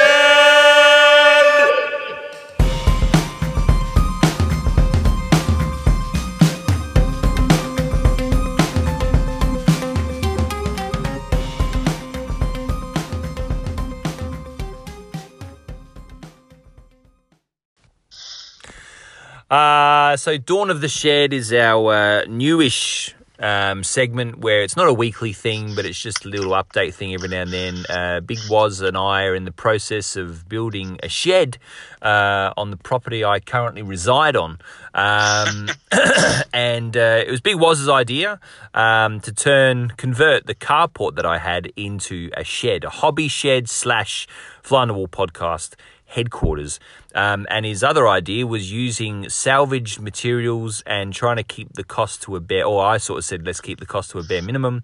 Warren, you were confident uh, to be able to find a lot of the materials I could use, and which you, which, which you've fucking money where the mouth is because, um, yeah, you've supplied a hell of a lot. I, um, yeah, so I've kicked off the building, um, like we mentioned last time. Um, but in this update, I've uh, yeah, I've I, I, I'm pleased to say I've finished one full wall, including the gable. That was kind of fun. I picked up uh, Look good, mate. yeah, thank you. I picked up a whole load of um, uh, treated, you know, uh, pine fencing from a, a lady on online who was chucking it out for free. So that was kind of cool. And she told me it was roughly the fence was about twenty years old. Um, And yeah, the biggest challenge was that when I got there, or there's two challenges with it actually. When I got there to pick it up, I realized there was a shitload more than I thought. Um, so I took about six and a half panels. I think I could squeeze into the back of the Ute. Um, and uh, yeah, and the second challenge was trying to prise off the fence panels without splitting them and damaging them, um, Yes. because they're quite weathered. Um, and you know, I'm not exactly a gentle person. I had to, I had to really sort of think, okay, just firm but fair, be firm but fair with these panels, and just yeah, be a bit patient, take my time. But yeah, I've been having a hell of a lot of fun. Mate. Well, I've seen the, uh, you know, if anyone's curious, there's a couple of photos up on Instagram now of uh, Luke's progress with the building. Now, he says we've been building it, but he has actually done all of the construction at this stage. And I have got to say, I'm impressed, mate. Thanks, mate. Yeah, I'm, I I'm really am. I've surprised myself in a way. Like in the last, uh, since I've been running my own little business, um, I've had to, I've been called upon to do lots of handyman little things, and you know, it's all pretty logical sort of stuff, really. But I've never, I've never built anything to this scale. now, I like Yeah. my, uh, I like my models. I like building models and things like that in a 148 or 156 or hero scale. Um, but this is a one to one scale, so uh, it's a bit different to get your head around. But at the same time, it draws a lot of parallels to the modeling because I'm using all the offcuts that I have. I'm, um, you know, using my imagination in, in some ways as well because here and there, because it's, and this isn't, uh, I don't mean this in a derogatory sense, but because the, the, the materials are recycled, reclaimed timber from play equipment, isn't it, Warren? Yeah, that's it, mate. uh, yeah, it's not like not um, like put it this way, it would be a whole lot easier if I just went to the hardware store and got the the beams I needed and cut them to size. But these ones, Precisely. you- these ones, you have to sort of fudge it here and there. But I guess in a way that's kind of a big part of the fun for me. Um, That's right. but it's yeah, it's also meaning that not everything is perfectly square. um, so I'm definitely going for a rustic aesthetic, that's for sure. I think that that's the whole idea anyway, mate. I think that Yeah. every little warp or every little uh, part that's not quite in square, every little bit that's not 100% level, all gives it character because it's been built by hand. And it's also built to a, a completely minuscule budget Yeah. built by, by someone who is just using the materials they have at their disposal and creating the space you want from. I think that that's the beauty of it, all of those factors. Yeah, me too. And I, uh, I think we mentioned this in the other episode, but I, I we still have only spent ten dollars. Um, that That's was right. on the window, which I, I actually installed that today, which was, um, I don't know why, but it was a bit of a maybe it sounds silly, but a bit of a momentous occasion because I was so excited when I found the window at the tip or the or the dump. I thought, oh wow, it's perfect. It's a four-paneled, you know, window. I, I, I imagined laying it um, horizontally rather than vertically, and I thought, yeah, I could just imagine sitting there at my desk and looking out of this particular window. So to put that into place today, um, yeah, I, I don't know. It was like a big tick in, in my head. I was like, oh, the window's done. I think I'll feel the I think I'll feel the same when. Um, I put the door in as well. So you you were good enough to um, locate a good solid door for me as well, which I picked up the other day. And I think I think it will be the same gratifying feeling of when I put the door in as well. I go, now my shed has a door. well, that's it, mate. Well, I suppose if you just built four walls, it wouldn't serve much of a function. So Yeah. uh, to have those things in it that make it a little bit more of a a place. It's a special place now. It has a window. There's a door coming, you know. And I think also the fact that it takes you so much closer to completing two full walls Yeah, true. of the Yeah. shed itself is is momentous as well. It, but honestly, it's looking great. And my question would be, and this is more just a random thing, now that you've seen the actual structure, rather than just imagining it in it in the place of where the carport was sitting, Yep. Does it feel so much more substantial than you imagined? Uh, yeah, it does. Uh, I I guess I was picturing something similar, but I didn't realize quite how solid it would be. Like it's really, Yeah. it's a fucking fortress. Yeah, yeah, that's it, mate. because That's of the it's because of the depth of those slats that you've supplied. Um, What are they? They must be an inch and a half or something. Are they? Yeah, yeah, I'd say so. Um, it's a it's a laser cut frame thing, so it's probably like not quite the same as like a fencing standard or something. But yeah, I reckon you're right. So handling them, you really feel like you're building, you know. But then when I was using the fence palings, I was like, oh yeah, these are quite flimsy, and I got to be really gentle with them. So, yeah. so, so yeah. But it, but yeah, no, definitely. Um, it's definitely taking shape similar to what I imagined, but it's a lot stronger, more solid, and a lot more fun than I imagined it was going to be, actually, to be honest. Because I was thinking, I guess there was some self doubt. I was sort of thinking, okay, I've never built something this big before. I've built lots of little bits and pieces, and like I said, fixed lots of things, but I've never gone, right, I'm going to build some sort of structure, and it's going to be, I'm going to utilize it. I'm going to be able to put a desk in there. It's going to, you know, have all these functions. Um, so, yeah, there was some trepidation going in, but now, now I'm obsessed with it. Like I'm very one-eyed. Um, as soon as I'm home, if there's daylight left, I'm out there chipping away at it. You know what I mean? So Back to shed. I don't think the family's seen me for the last few days because I've just been well, they know where you are. They know where you are. Yeah, and I got actually I got to say, uh, my middle daughter Cyan, she's very sweet. She um, she keeps coming out and offering me like cups of tea and coffee. And today she made me a Oh. hot chocolate, and she goes, "It's cold out here. I'll make you a hot chocolate." And I was like, "Oh, thank you." So yeah, I'm being supplied um, with nourishment, so I can keep going. But yeah, isn't it funny? And it also means that you won't go back inside. So it's kind of nice because Yeah. they're making, they're ensuring that you stay outside. Yeah, I can imagine all the girls talking to each other go, look, we can keep watching Netflix as long as we give dad some chocolate. It'll be fine. It'll be fine. You see his little face light up every time we offer him something. Just keep doing Yeah. that every hour on the hour. Offer him something. The eldest would be like, oh, yeah, I forgot he was even alive still, actually. nah, so Nah, yeah, so good, it's mate. a, it's a hell of a lot of fun. Really, really enjoying it. Um, and yeah, it's been fun, you know, sort of seeing it take shape and come to fruition. So uh, yeah, no, I'm going to keep chipping away. Well, I have to say, just on the, the things that you haven't mentioned just yet, you did say you'd covered in the gables, but I also think a big part of it was discovering that the pallets that we'd sort of Ah, yeah. started to question their use um, for what the original purpose was. Because we were going to use feel- them. We were going to use you got you got a whole bunch of hard plastic pallets, and we were going to use them for the floor, weren't we?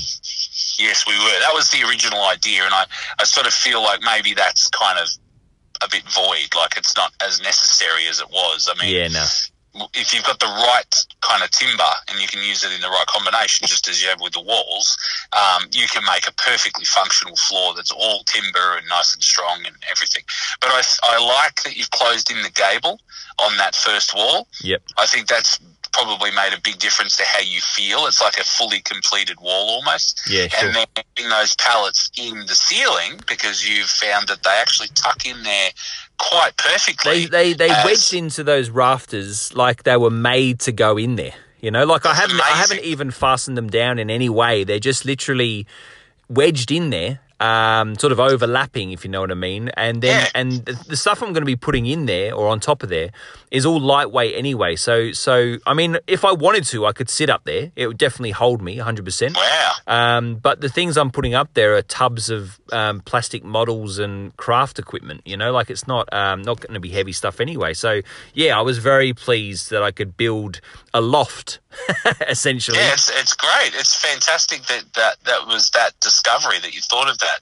So uh, yeah, I'm kind of excited that where it's all going and how it's heading and progress wise because I mean, yeah, you're flying along. Yeah, I'm loving it. Uh, the other thing I, I think I've told you already, I wanted to build a um, a ladder, or if we couldn't Yes. source one, um, but I want it I want it hooked on in such a fashion that I can lift it out of like um, uh, so it's hooked on at the top, if you know what I mean. Yeah, And then I just lift it up and latch it up. You know, so it's right. always in place, but whether I drop it down or up or whatever, you know what I mean. That I think that'd be kind of fun, um, and uh, um, and uh, practical.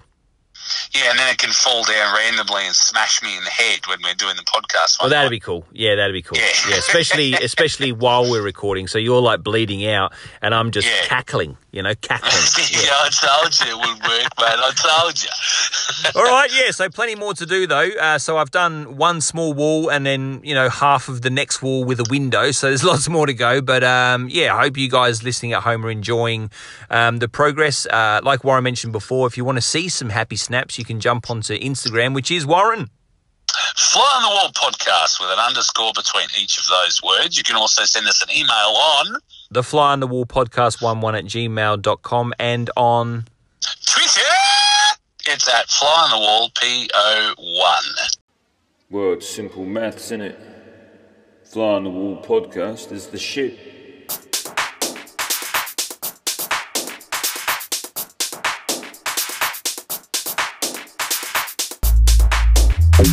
Yeah, as I say, it's not rocket science at all, it's just simple. The Wall podcast is the shit. Fly on the Wall podcast is the shit. Fly on the Wall podcast is the shit.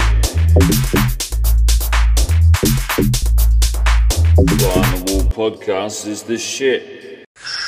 Ah, yeah. Uh, final thoughts on tonight's show, Big Warren. Uh, thank you, Just Luke. It's uh, it's been great. Uh, it's a bit sad not to see your your beautiful face. I can um, imagine it yeah. episode. Yeah, yeah. and uh, I am looking forward to whenever the end of this thing will come around. But no, it's been fun. It's been fun talking about odd creatures and odd alien encounters, and also hearing about Dawn of the Shed yet again, which is I, I'm just really pumped about the whole project and seeing it come to you know completion. Yeah, me All too. And I. I know we've finished this, that segment, but we'll talk about it a little bit more because I just want to say that um, I think your enthusiasm helps fuel my enthusiasm, and I think maybe vice versa as well. But I like doing something because I send you more photos than I put up on Instagram because I'll show you like some particularly proud notch that I've done. Yeah, and You know. also the nude ones as well. So I do tend to get a lot more photos than you know other people would see. Yeah, so there's me with the hammer and the nails in my mouth and my junk just swinging around. That's it, sitting on a pallet. So, um, Yeah. uh, how long do you reckon this lockdown will go for? I know there's no, I know it's, they've said it's indefinite, but what are your thoughts on this lockdown? Because it was a snap one; it was only meant to be five days, and now it's going longer. But what are, what are your thoughts? Well, the way the way that it seems to work, and this is all about, I guess, day to day and the numbers. Of course, I'm Yeah. sure if anyone's in a similar scenario where it's been a more suppress a suppression uh, strategy rather than um, kind of herd immunity or anything like this. Now we're all familiar with the terms. I feel like you still need like a 14 day period because that's the quarantine period. That's Ah, the recovery yeah, period. That's yeah. the period that they make people stay at home for and get tested and stay at home. So you really need a full two week uh, period to see where it's all going to go Yeah. because you'll get new cases in that time frame and then we'll still be in the same position. So I, I do feel like it's going to be a full two weeks at least. Yeah, well, the good thing this time round, which um, I feel a little bit, oh, not silly, because I was, I was, I really didn't know. But last year when we had the two month lockdown, when I got back Yes. to work, um, a lot of my clients now, uh, just for a reminder for people listening and people that don't know, um, 99% of my work is for people with disabilities. So I'm technically a support worker. So Yes, that's right. when I went back after lockdown last year, um, a lot of the clients were like, "Oh, where were you? We, you know, we still had our cleaners, we still had our support workers come through um, and take us shopping and all that kind of stuff, and they were in the house, and you know, and we don't understand why you couldn't have been in the garden and waved from the garden while you did your work or whatever." So this time round, I'm working through. And uh, if I get questioned, if I get pulled over or anything like that, I can just sort of show them my credentials and Yeah, just be right. like, I'm, I'm a support worker. And one one cus this is this pissed me off in a way, but one client even told me that um, the grass was getting a bit long while we were in lockdown last year, and then suddenly the council turned up and did it for her and said, "Oh, you know, we're offering this as a service during for people in lockdown." And I was like, "I could have fucking offered that service during lockdown." but uh, That's right. I like that you get slightly more cockney when you cross. oh yeah, and tired when I'm a little bit Yeah. tired as well. Yeah, The perfect blend. yeah, Yeah, no, no. I think that uh, I'm glad that you've had that approach this time. Yeah. And uh, I'm glad that it keeps you, you know, working where you need to be working, mate. It's better for the soul. But I'm sorry for anyone else who's been affected by this one. And Yeah, hopefully absolutely. Yeah. it can be done and dusted very quickly for, for your sake and for everyone's sake. It's tough out there, especially you know, well, not especially, but a lot of people obviously, but um, people in retail as well. That's a really Yeah. tough one because they're they're opening and closing their doors all the time. There's a there's a chap down the road who get I get my keys cut, and he's also sharpened a couple of tools and bits and pieces for me. Really nice bloke.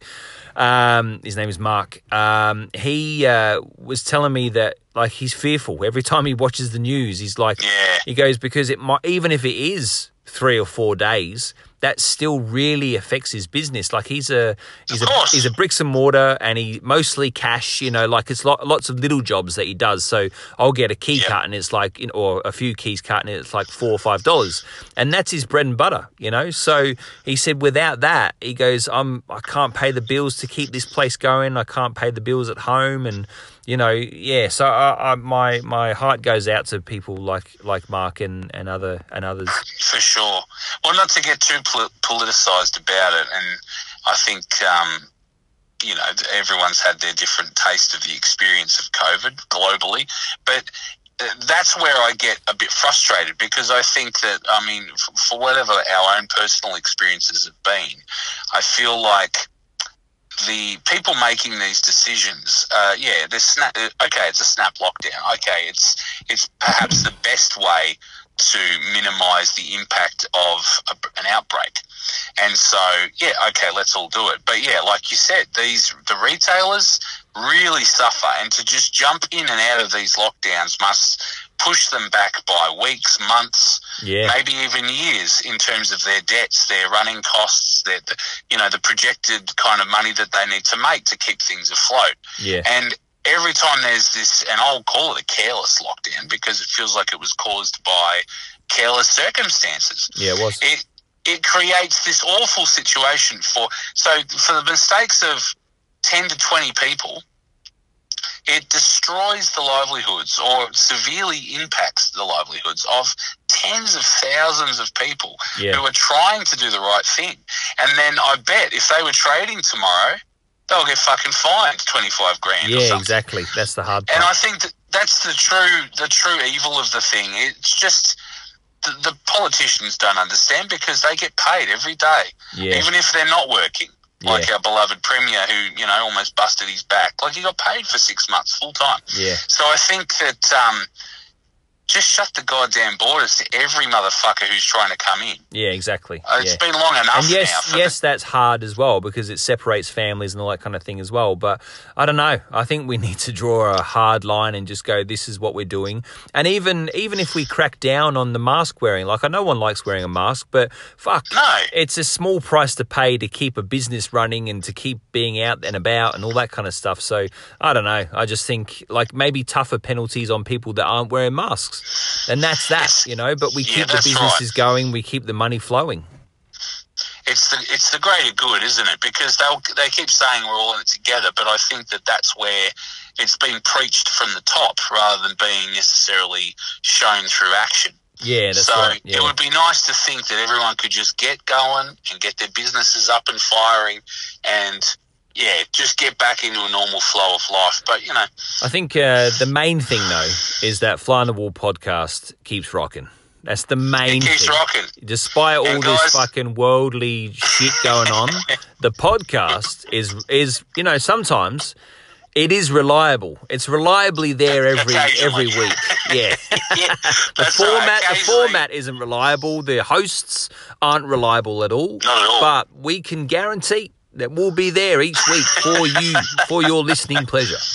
That's it, and and that's the pleasure of it. 118 episodes of reliable Fuck for yeah. you guys. Now, if you're liking what you're hearing, please tell your friends, tell your family, tell the kid on the couch who's masturbating furiously in front of his dad.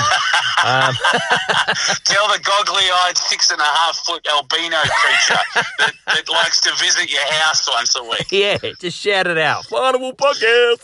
Um, and if you can, go and give us a review on iTunes. That that all helps. Um, but yeah, just spread the word like the COVID. Yeah, when it comes to this podcast, don't wear a mask. That's right. Yeah. No. Uh, well, Let it unless it's a unless it's like a Spit leather mask, everywhere. a leather mask with studs, metal studs in it. That'd be kind of sexy. I'll keep that shit on. Yeah, Yeah, keep that yeah, on. keep that on. All right. Well, uh, Big Waz, I'll let you get back to your hog tying ways, and I'll um, I'm going to go watch a horror movie. But that's been episode 118. Thanks for listening. Be good to yourselves and be good to your goats. Thanks very much, everyone, and we will see you next week for episode 119. Toodles!